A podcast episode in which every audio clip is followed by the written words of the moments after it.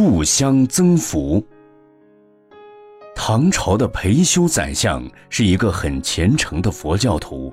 他的儿子裴文德年纪轻轻的就中了状元，皇帝封他为翰林，但是裴修不希望儿子这么早就飞黄腾达，少年事尽，因此就把他送到寺院里修行参学。并且要他先从行单苦功上的水头和火头做起。这位少年得意的翰林学士，天天在寺院里挑水砍柴，弄得身心疲惫而又烦恼重重，心里就不停地嘀咕，不时地怨恨父亲把他送到这种深山古寺里来做牛做马。但因父命难违，强自隐忍，像这样心不甘情不愿地做了一段时间后，终于忍耐不住，满怀怨恨地发牢骚道：“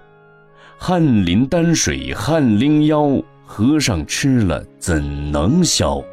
寺里的住持无德禅师刚巧听到，微微一笑，也念了两句诗，回答道：“老僧一炷香。”能消万劫粮，